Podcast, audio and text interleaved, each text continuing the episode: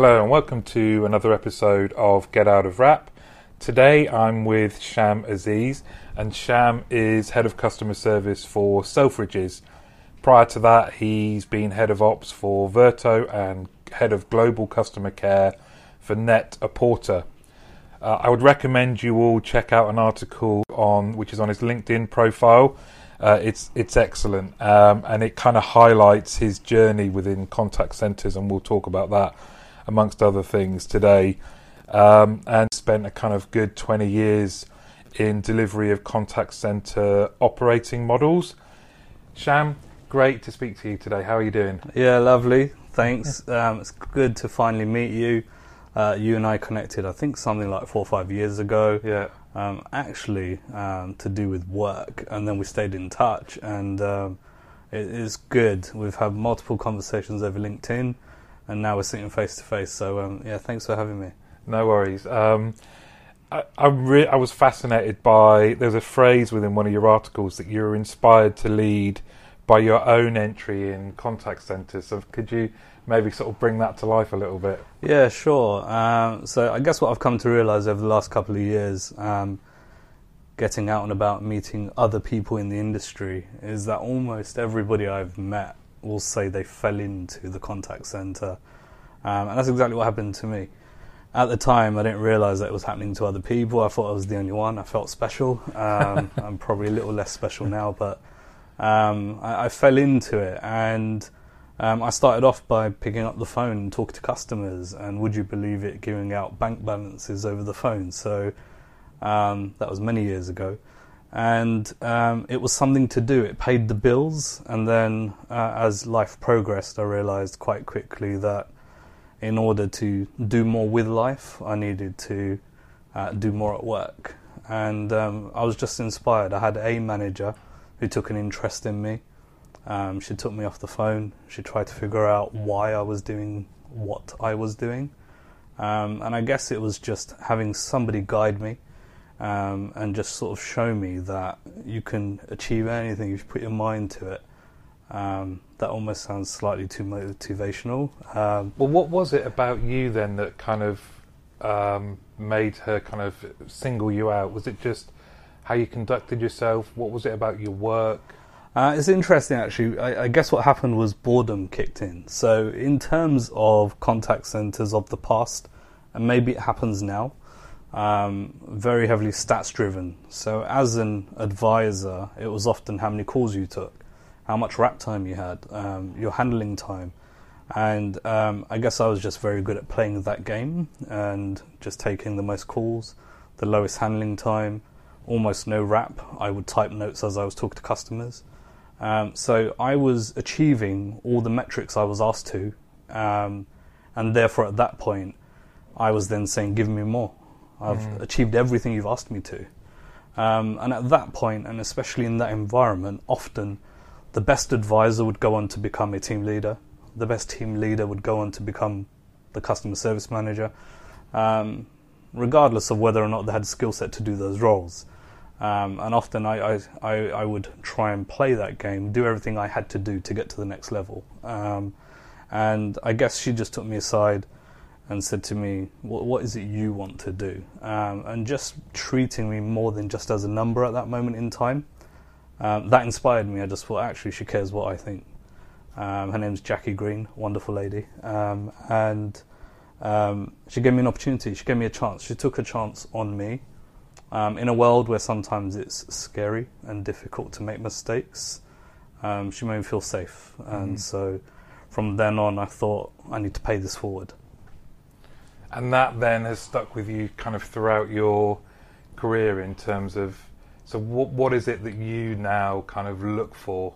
Um, what what is it you identify and how do you approach that kind of nurturing of talent then if you like? Uh, so, really fortunate to work within great organisations. Um, currently, here at Selfridges, uh, we're heavily values driven. You'll hear lots of people talk about that all the time. Um, but the values that, that drive me are around people first. Um, and in the end, we'll get to all the other good stuff. So, uh, having been given the opportunity to lead, um, It's a responsibility. It's not a given. It's not owed to me. I can't just walk into this role. I have to earn it, and um, I continue to try to earn it every day. And usually that's with my team, and just giving them the same opportunities I've had, trying to open the right doors, ask the right questions, you know, go after the right projects, and um, I think if you look after your team, then your customers will be looked after. Let's just go back actually, because I'm really interested around this kind of. Um, again, we as we've spoken over the years, we have very similar backgrounds in terms of starting on the phones, um, and the challenge that that kind of the, the challenge that is in that role, and maybe sometimes I think you don't have to have been on the phones to be able to lead, you know, lead really, really well but um, remembering what that challenge is like. So you were kind of excelled in it, and you kind of bought into that ethos of what do it. However you do anything, you do it, you know, as best you can. Mm. What was that um, transition like then from advisor? Did you then was it then team leader? Correct. Yes. So. Um, at the time, this high street bank had a program called the Future Future Leaders Program, um, and therefore, anybody that was highlighted as a future team leader uh, was invested in. Um, an external training company came in. They put us through a number of different modules. Um, that was all the rage in those days. Um, internal trainers, for whatever reason, were never valued as highly as having somebody externally come in and teach you something. Um, so, as part of the Future Leaders Program, we were taught about managing people, leading people, there was a deliberate use of the term team leader rather than team manager. Um, so it was all about behavior. Um, so we were given training on, on how to behave. Um, I was very young at the time. I was 21, 22. Um, so I thought I'd made it. Um, you know, the guy that knows it all. Um, and I came back down to reality, to the ground really quickly as I was thrust into looking after a team of 12 people and all 12 of them being older than me. Um, and immediately, all my tricks, all my ways of taking the most calls and having the best handling time just didn't translate. I wasn't able to get that across. So um, I had to think differently. Um, I also, to pick up on a comment you made about not having to having taken calls or be on the phone to lead somebody, um, I actually found that the team respected that I had taken calls. Mm. Um, and uh, whenever other future team leaders joined the business, if they had come from the outside in and hadn't previously worked in contact centers, um, they had a harder fight. They were immediately written off. You don't sure. know our job. You don't know what it feels mm. like. Um, so, having been through those years of taking calls and being on the phones, um, it meant that I understood the pressure that people were under. Um, and I just started to try and put myself in their shoes. Now, that might be a little bit difficult if I'm trying to put myself in the shoes of the best person on my team, which at the time was uh, a lady in her 50s who was a grandmother. Uh, at that point, I was still living at home. So, um, yeah. you know, how do you do that? How do you put well, yourself yeah, in the shoes of a, a real challenge? Yeah, um, but I, I just think it's almost obvious to say it, but it is treating people like people and not getting caught up in um, some of the phrases that were thrown around at the time. The one that I heard, uh, which didn't sit well with me, but somebody quite senior had said it. So in my mind, I thought, well, it must be correct if somebody senior is saying it. And, and the phrase was, "You leave your personal life at the door. When you're at work, you must be a professional." Um, and in my mind, I was grappling with the idea that surely you could still be professional and be yourself and not have to leave your personal life at the door. Mm. Um, and not least because it was really difficult to just turn off your feelings and emotions at the door and walk into your job. So uh, I think it, for me it was about just embracing people as they were and not overthinking it. I mean that's fascinating because you, you, you can see a lot more now out there around people really questioning the concept of work-life balance. Yes. And again, like you, I think you look back and you see being a team leader, the good ones are able to address and speak to people and say, tell, tell me what's happening in your life that is then impacting naturally how you how you show up at work. Um, just to go back on something, how, how did you overcome? Because I think there's a challenge that you verbalised around one of those first, and I, I'm sure there'll be lots of team leaders who have been high performers, who've wanted to progress, and I speak personally as well. One of the challenges as an initial team leader was the frustration that you believe everyone thinks, acts, and performs like you, Yes. and then having to reference, you know, recognize that that isn't reality. How did you kind of w- talk me through that kind of? How did you then start to use those early days and and mold that team and lead them? Um, so, my first stab at it, I overshot it completely. um, like every young, jumped up in inverted commas um, leader, um, I thought I'd arrived, I'd made it. They've recognised my hard work, um, which in reality was me taking 200 calls in a week. You know, it's, it, I wasn't moving mountains, but I'd really thought I'd been recognised. So um, I overshot it. I started to get into the detail. I was sitting on top of people. I was looking at their stats. I was trying to figure out why they were taking 10 calls instead of 11 calls. I was looking at their handling times. I was side by side coaching, but it felt like spying. I I did everything I probably shouldn't have done, but um, if I went back and tried to do it differently, I wouldn't. I would have done exactly the same because it was valuable learning quickly Mm.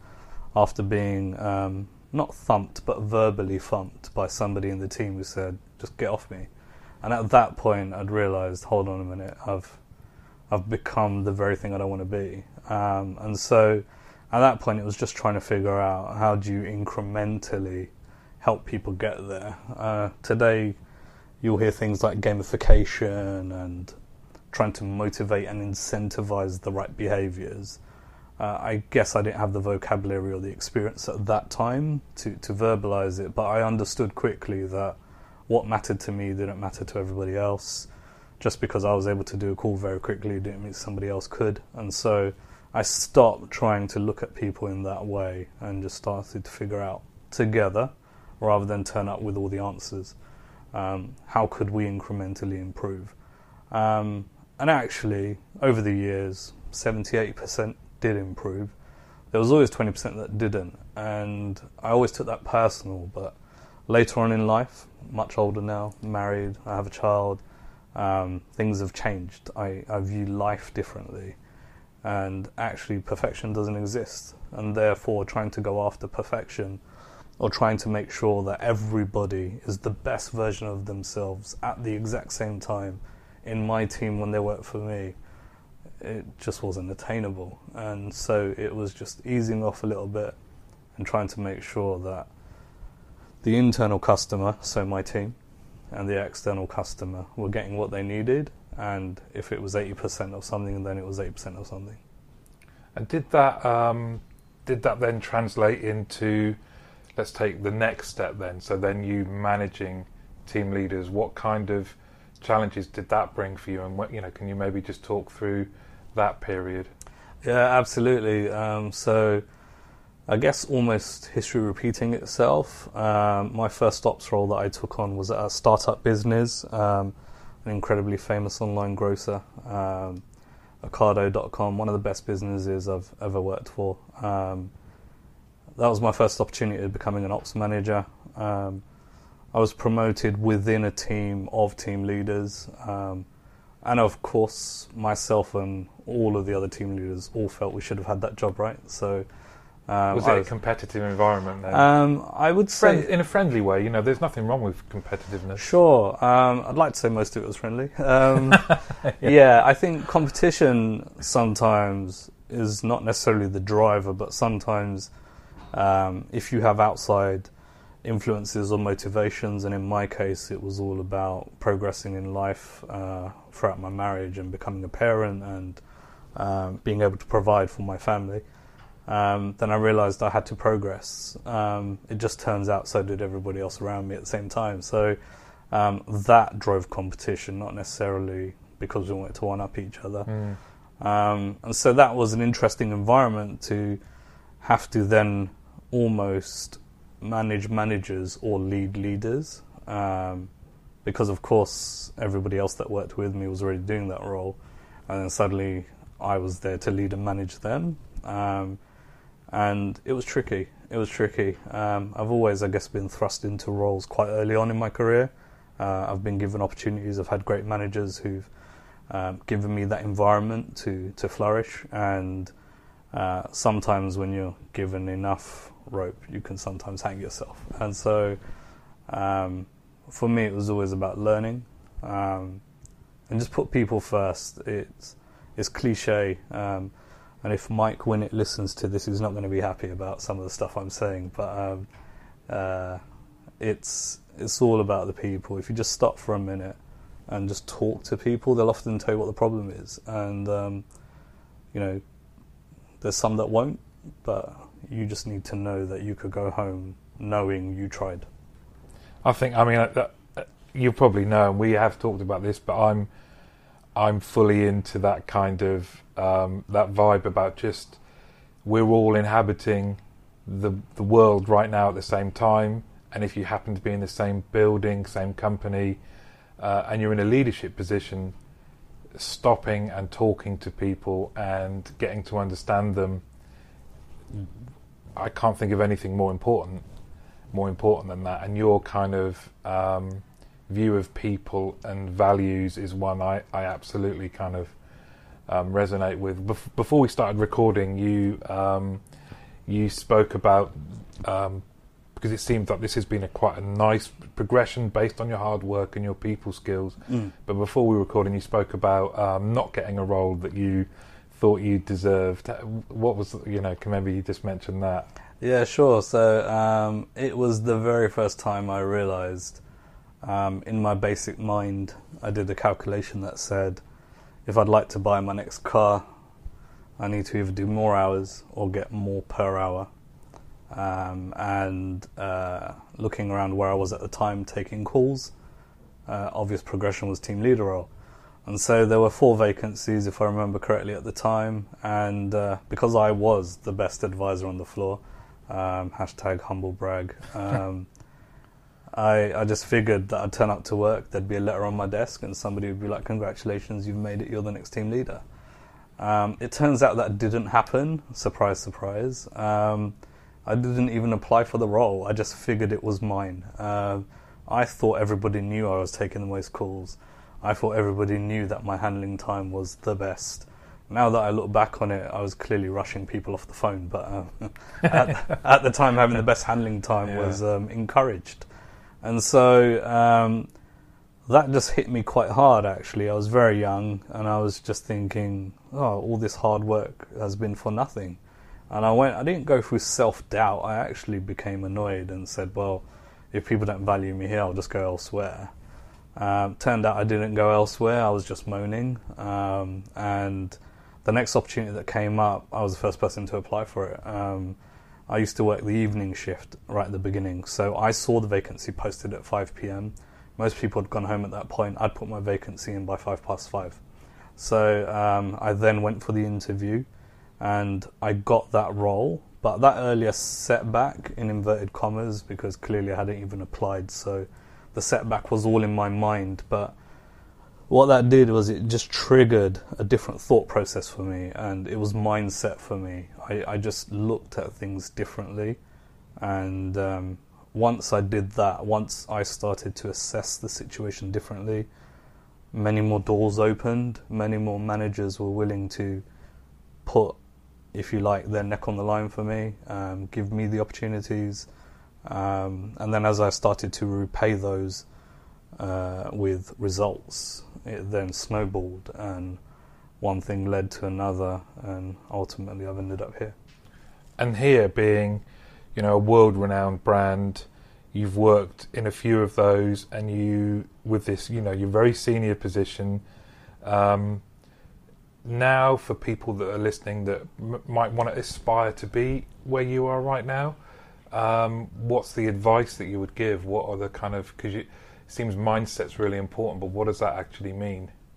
Um, so if I had to try and put it in a practical way, I would say for me at least, um, and I'm happy to be challenged on it, um, get as much experience as you can in as many different things as you can.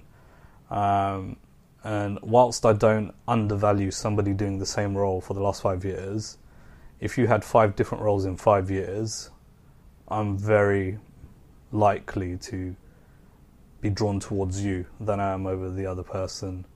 Um, Why? at a basic level, I would just say if we take the five years in five Mm. different roles, um, that's five different sets of customers, internal, external, different sets of stakeholders, different barriers that you have to figure out how to get around. Um, and therefore, the growth opportunity within that, I'm being very generous right now, Mhm. but the growth opportunity with having to work that out over and over again every year for five years versus perhaps somebody that's just very, very good at their role, but the same role for the last five years.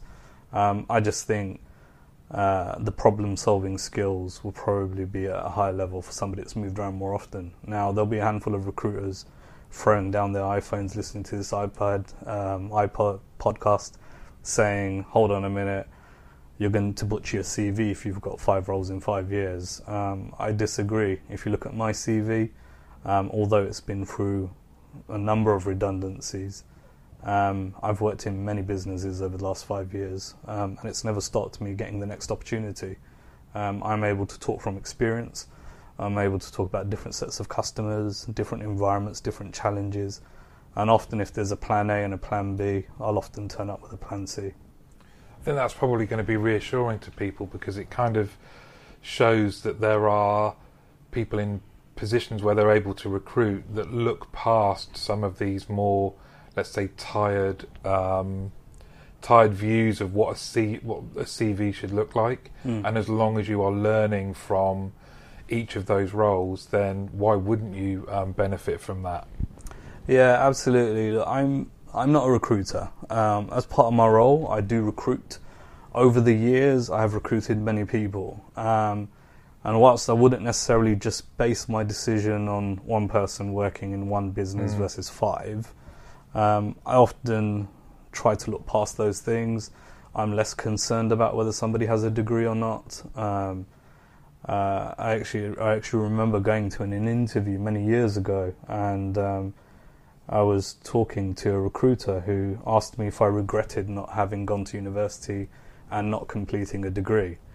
Um, and at the time, my response was something along the lines of I've run very large contact centers, and of the hundreds of people that have worked for me, some of them were PhD students.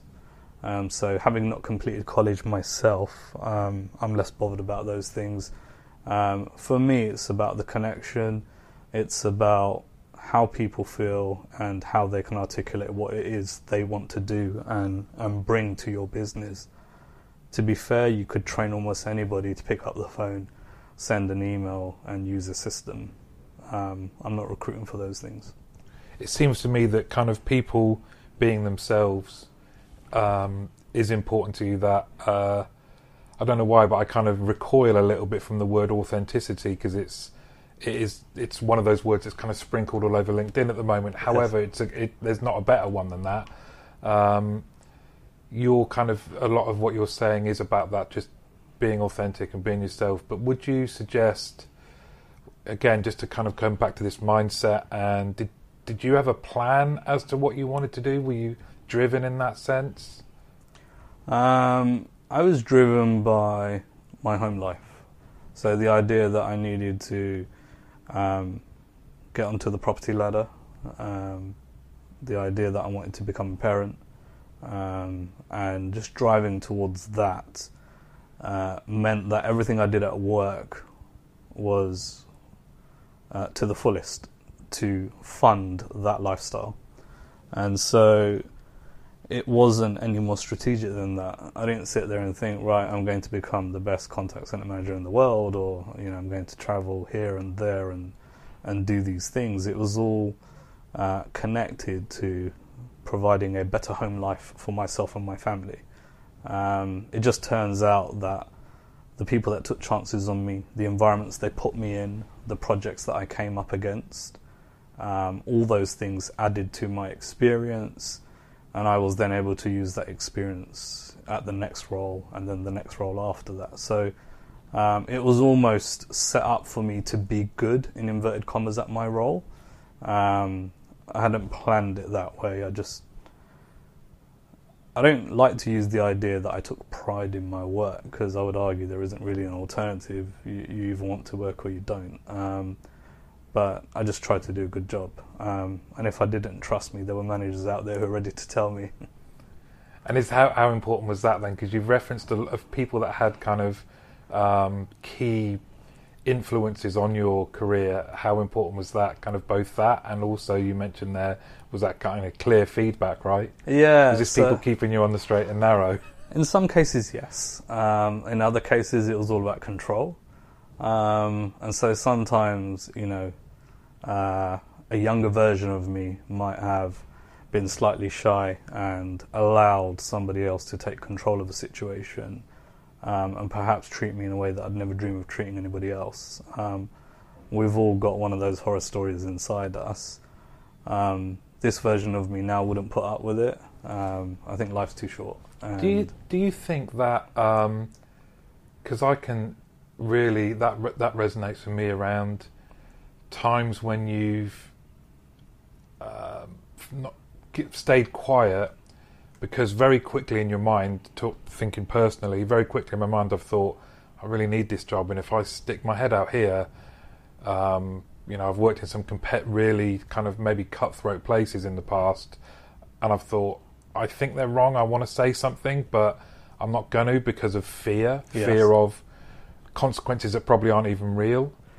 Yeah, in some cases the consequences aren't real. You're right. Um, in other cases, they're almost far too real. Um, as I've gotten older, it's a weird place to be in because I have more responsibility now than I've ever had. Um, I have a six-year-old son, and um, uh, therefore, me walking around fighting the man, if you like, and trying to, um, or the system, and trying to say what I really think and believe. If that sees me out of a job, that's going to be a bit of a problem. Mm. Um, but I think if you are true to yourself and that internal compass of yours is pointed in the right direction. So, I don't know, a real example of that would be if we are making a decision that affects customers and I think it's the wrong one, then I need to figure out how to articulate that and I need to speak up because ultimately, Modern markets require modern investment approaches, and with Yieldstreet, that's what you'll get.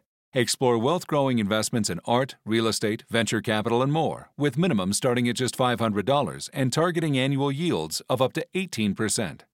Discover the difference a diverse portfolio makes and trade volatility for stability with Yieldstreet. Visit yieldstreet.com to get started. That's yieldstreet.com. if customers lose, then we'll end up losing anyway. So there's there's that vicious circle of um, going with somebody's gut instinct versus a bit of data versus the consensus. Um, yeah, I'm I'm less afraid to speak my mind. And again, so that um, that kind of the in, we were just talking before we come. I dive, I took us off on a tangent. That's um, all right.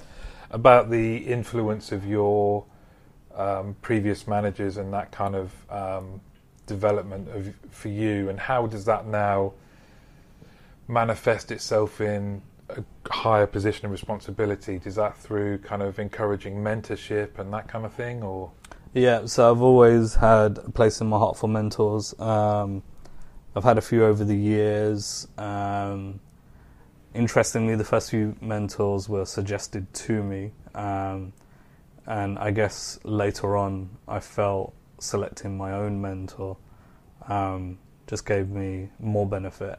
And I deliberately went out to look for mentors who were different to me, um, and I went for people who um, I could see something in them that I admired, that I aspired to learn more about.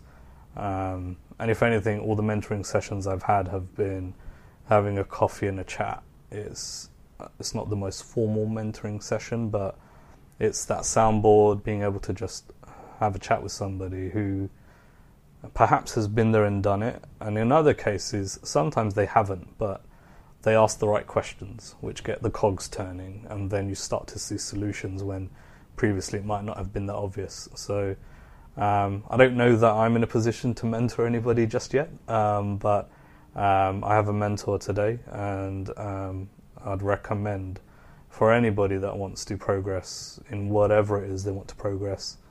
um, make friends, and get yourself a mentor. Oh, definitely. I'm sure there'll be plenty of people that would want you to to mentor them. Because I think about you know we'd be sometimes I feel like we're specifically talking to people like you and me who've fallen into the world of contact centers Mm-hmm. and fallen in love with it. That they could kind of pick your brains and help navigate through what can be a, a great career. Um, what has it been about the contact center world that's kind of kept you within it? Um, it's odd. I guess just at the beginning it was um, it was by accident, but once I'd fallen into it, referencing earlier when I said to you that I just understood the system and I took the most calls and I had the best AHT, all, all those things. Um, I, I just felt that I was good at my job, and so therefore it was fun. Um, I enjoyed the open plan environment of a contact center. I enjoyed working with hundreds of people on different shifts and being able to meet all weird and wonderful people. Um, well, I don't know if I could say that they're weird, but um, There might be people saying the same about you No, now, so it doesn't um, matter, does it? I would I would wear that badge with pride. Yeah. Actually, um, that's uh, I'd I'd love to be described as weird. Um, I'm mostly known for um, dad jokes, um, so uh, being described as weird would be a compliment. Um, yeah, I just enjoyed the people aspect, being able to work with people in an open plan environment. Um, being able to talk in between calls, um, you know, waiting in wrap for an extra 10 seconds to finish that little conversation with Yeah. somebody sitting opposite. Um, we've all been there and done that. Um, the environment and I guess the culture uh, in a contact center is very different to anywhere else you might work. So, um, if you have the opportunity to go and visit a contact center, um, you should absolutely do it. And even if you have the opportunity to work in one as an experiment to take calls, um, I would say do it. It'll, it'll just open your mind. That's brilliant. Thank you, Sham. Um, even though some people may suggest that I don't, there's not much planning that goes into these uh, podcasts. There is some, and one of the things that you were very keen to um, talk about, and we have talked about in the past, is kind of um, advisor motivation and and performance. Um, what, what's your what's the, your view on that? What are the things you wanted to share on that? Um, so I guess it was uh, to just warn against balance. Um, I sit in many meetings and we look at stats and how many calls have been taken, and um, the intention is the right one. It's there because we're trying to figure out that customers are being served. Um, but it's a lot of pressure to put on somebody that perhaps in a shift is mostly speaking to customers that are not happy. Um, that could be draining mentally, but physically as well, staying in a chair with a headset on. Um, and so I would just caution against, warn against doing everything by data. We live in the age of data. Big data now Yeah. exists also. And uh, whilst it's important to look at that and understand that, just be careful that you're not motivating the wrong types of behavior. You're not incentivizing somebody to try and get around the system. Because one thing about the contact center industry, if there's a if there's a system or there's a code to break, they'll break it because um, uh, the same weird and wonderful people that I've uh, worked amongst um, are also incredibly good at working out how to solve things and get around them. So I think try to go after, incentivize, and motivate the right behaviors, but also don't underestimate um, how difficult a job it is to be on the phone and talk to somebody about the 50th delivery in that day. Um, it, it's hard, and so just a bit of appreciation for it. Uh, one of the things we did many years ago at Ocado, uh, every new starter in the business had to spend time listening to phone calls. That didn't matter if you were in the marketing team, if you were a driver, if you were working in strategy. You would come and spend a day on the phones and you would listen to customers. Um, as I understand it, Starbucks had a similar model where everybody would learn to make a coffee. Um, Zappos uh, over in the US, um, everybody actually went through customer service induction training and took calls, not just listened to them.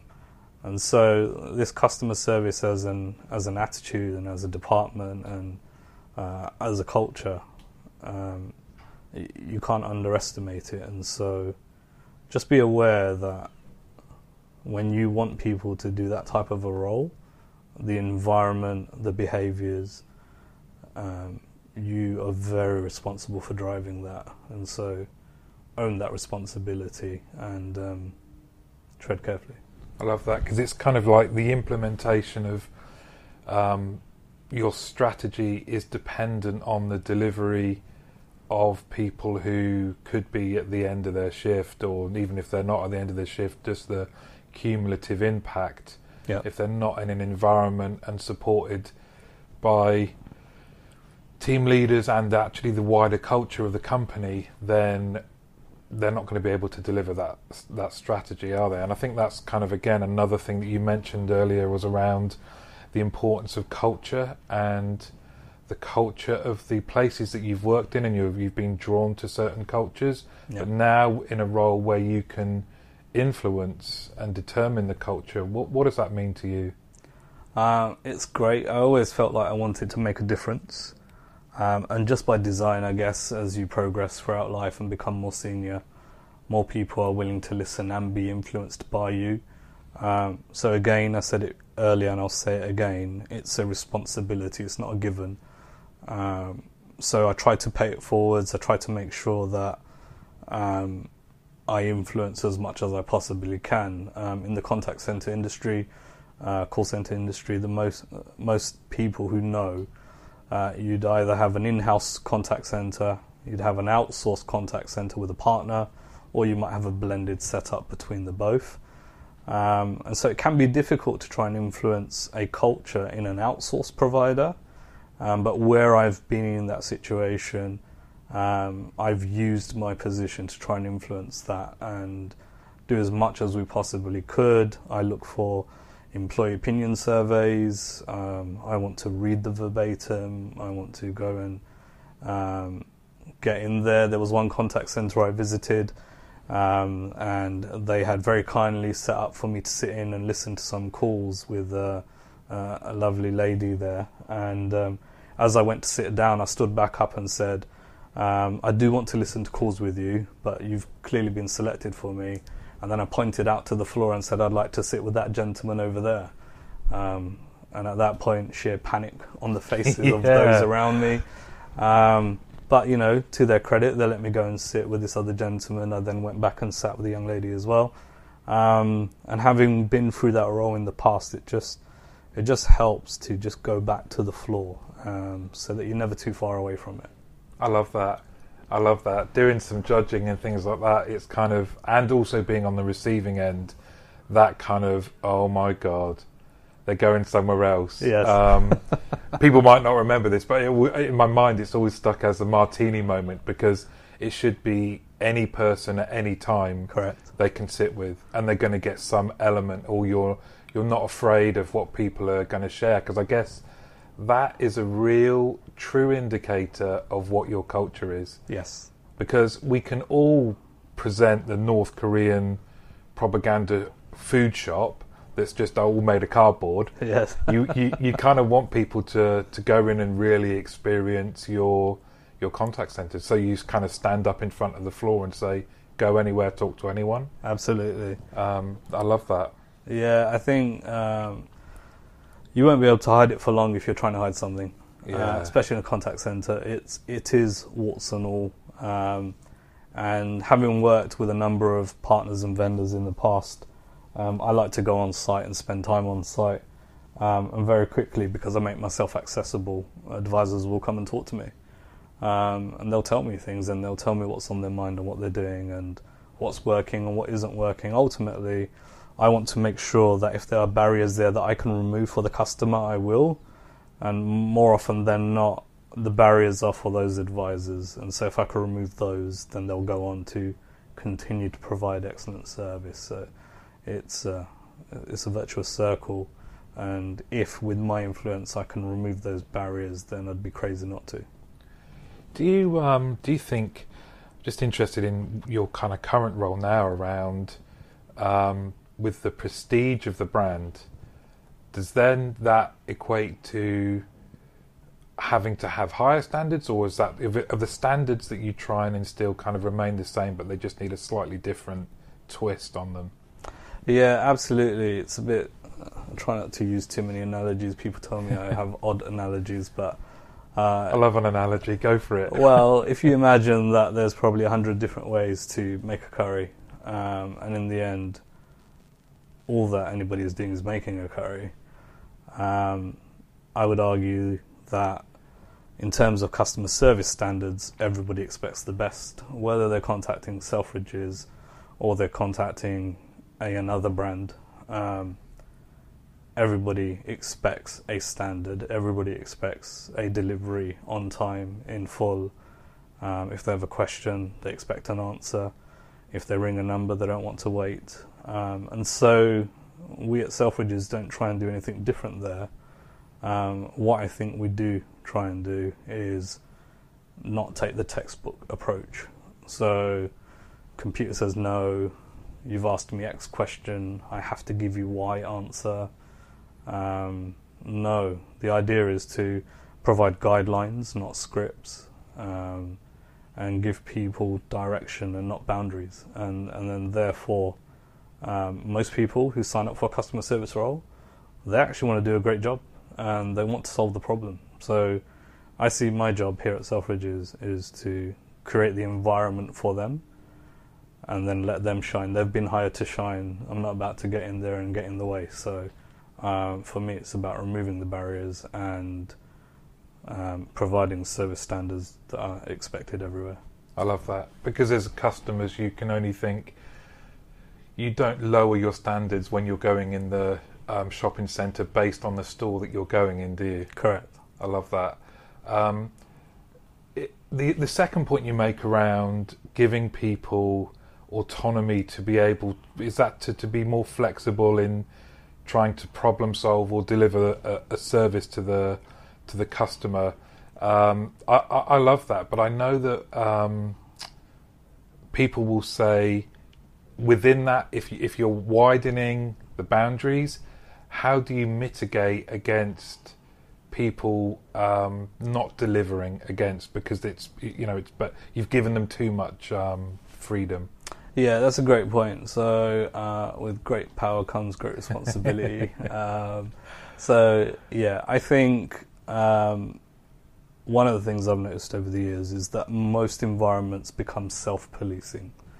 Um, there are people who do a great job, there are some people that don't do a great job, and often the ones that are doing a great job will try and hold the others accountable, and vice versa. And so, therefore, um, I try not to worry about what might happen later, um, in the view that together we'll figure it out. Mm. Uh, nothing's insurmountable um, in the world of work, in my mind, and so therefore, um, enabling people to to do that. Um, and for some, it might not work. You know, um, especially in the global world of contact centers. If we come out of the UK for a minute mm. and start to look at the global contact center workforce um, having done training in different countries, I know that I couldn't go to some locations and say, do what you want, make any decision you want mm. for any customer you want. That's just too vague. Um, for, so for some, a matrix with a table, with guidelines and uh, specified amounts on what to do and how to do it um, would result in better service. Whereas for some, that would be far too rigid. And so it's not a one size fits all. Um, it's just creating the environment where if somebody is comfortable enough to make a slightly different decision that enables great service, then go for it. Um, and if that's not the case and you're not there yet and you're not ready for it, that's fine. You're still doing a great job. Carry on. That's great. The the experience of then um, working internationally, how were you always open to that, or how was it? How did it change your view then of um, the UK service proposition, contact centres, that kind of widening of your horizons. What kind of um, lessons or impact did that have? Um, it was quite interesting. London is incredibly multicultural, and I guess in any contact centre that you walk walk into, even if it's not specified, you're probably going to have half a dozen, maybe a dozen plus different Mm. languages and cultures in there anyway, even if it's an English speaking contact centre. Um, working internationally happened by accident, and um, what it did was just highlight and I guess intensify those cultural differences. So, given that culture does exist in London, uh, multiculturalism, um, it wasn't as intense as picking myself up and going to a whole nother location, dropping straight into a different norm. Mm. And so um, all it did was intensify uh, that environment for me at that moment in time, which then made me sort of step back, assess for a minute, and then get into my straight stride straight after. And so, um, if anything, that was another growth opportunity for me. It was a good reminder to um, stop, think a little bit, and um, again, one size doesn't fit all. So um, it, it it was a great lesson. How does, um, within your role now and overseeing the customer contact for Selfridges, how, what's the impact or where do, where do you think things are going in terms of the combination of people plus technology? Um, so that's a really good question. Um, so a combination of Selfridges plus LinkedIn means that um, I often end up getting two types of contacts. One of them is from wonderful people like yourself, um, and then the other one is usually from a salesperson um, who's trying to sell me the next big thing. Um, and I guess they just have to trust that I'm already looking at those things, because otherwise I probably wouldn't be in this role. Um, so technology, I think technology has moved on a lot over the years. Um, if I go back to my banking days, um, I used to get questions on fax. Um, So that was a while ago. But um, and for those of you who don't know what a fax is, stop listening to this podcast. Um, so uh, I guess uh, technology now has moved on. So we're hearing buzzwords like AI, bots, and automation, and self-service. Um, I would argue that there's a place for that everywhere, not just in the contact center world.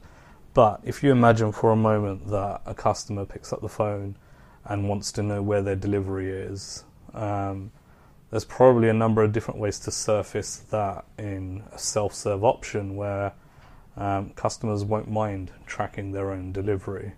If there's a problem with that delivery, then of course at that point the the human interaction comes in, and and in our world that would be the advisor taking over. But I see value in taking away repetitive tasks that advisors themselves probably have done for the last five shifts in a row. Um, and if we can automate that via technology and make it a little bit easier, if we can do what Apple did to Nokia when they first brought out the iPhone um, for customers, then th- there'll be exponential change there.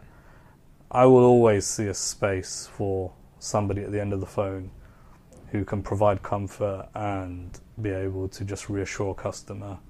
Um, once the world of tech figures out how to provide a bot that can um, do comfort, um, then we might have a different conversation. But um, uh, until then, I think there's a space for both. There's always going to be the need for empathy, right? And Absolutely.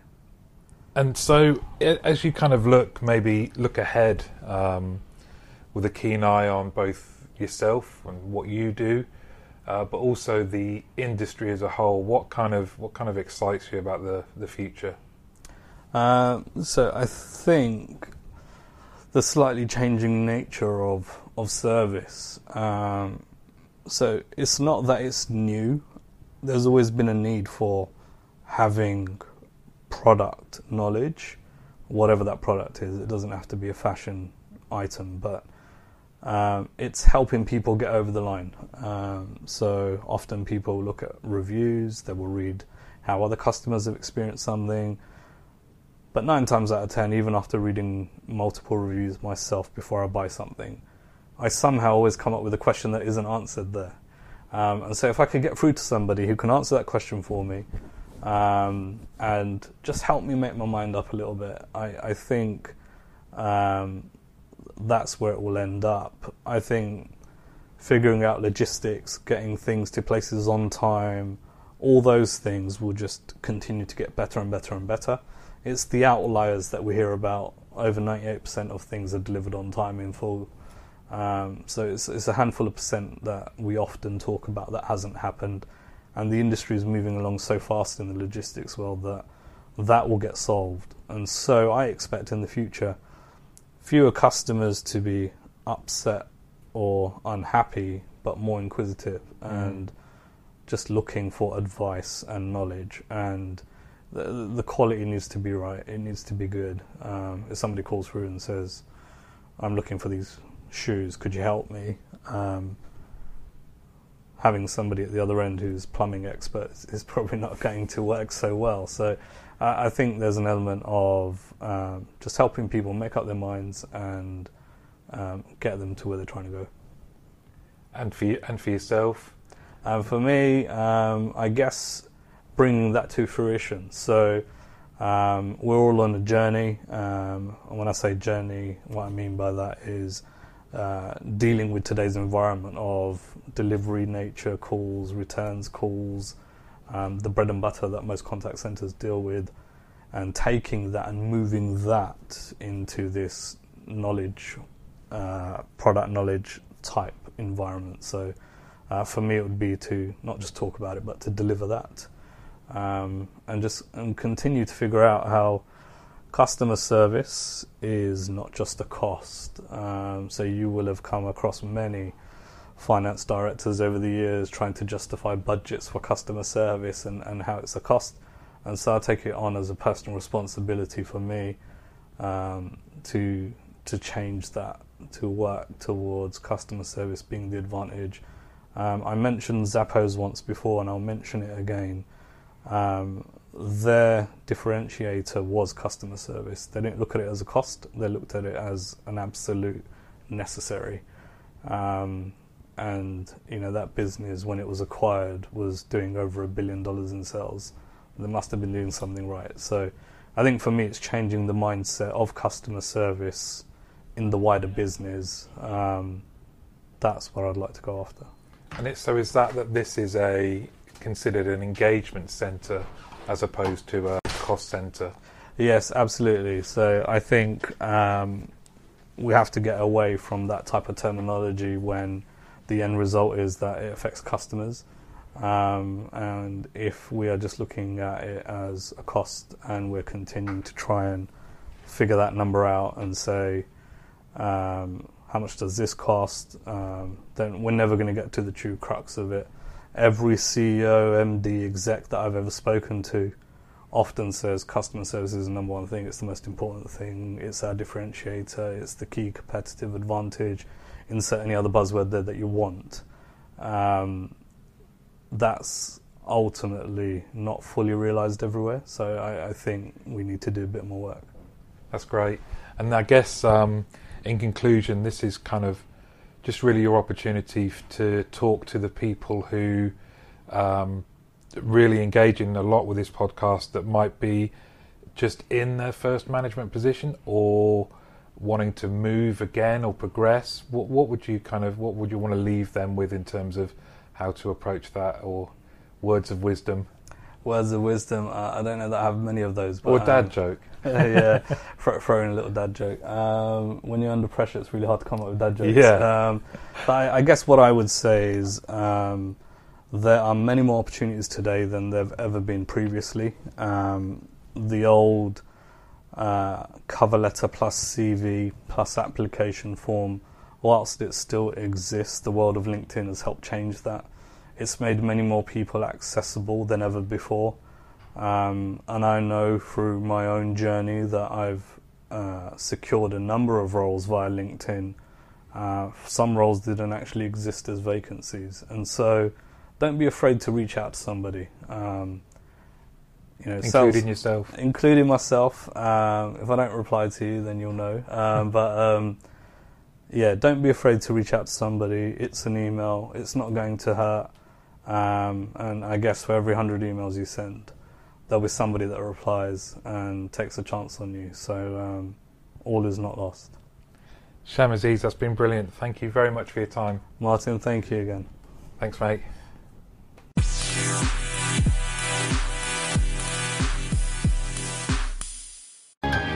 And now the weather. Expect partly cloudy skies with an excellent chance of maximum refunds. Wait, that can't be right. Oh, but it is. Who are you? I'm April, and we could see refunds raining down all tax season with people switching to TaxAct. TaxAct? The tax filing software that makes it easy to file for less and get more. New forecast. It's sunny days ahead for everyone using TaxAct. Always happy to brighten your day. TaxAct. Switch to TaxAct today and start for free. See taxact.com for details.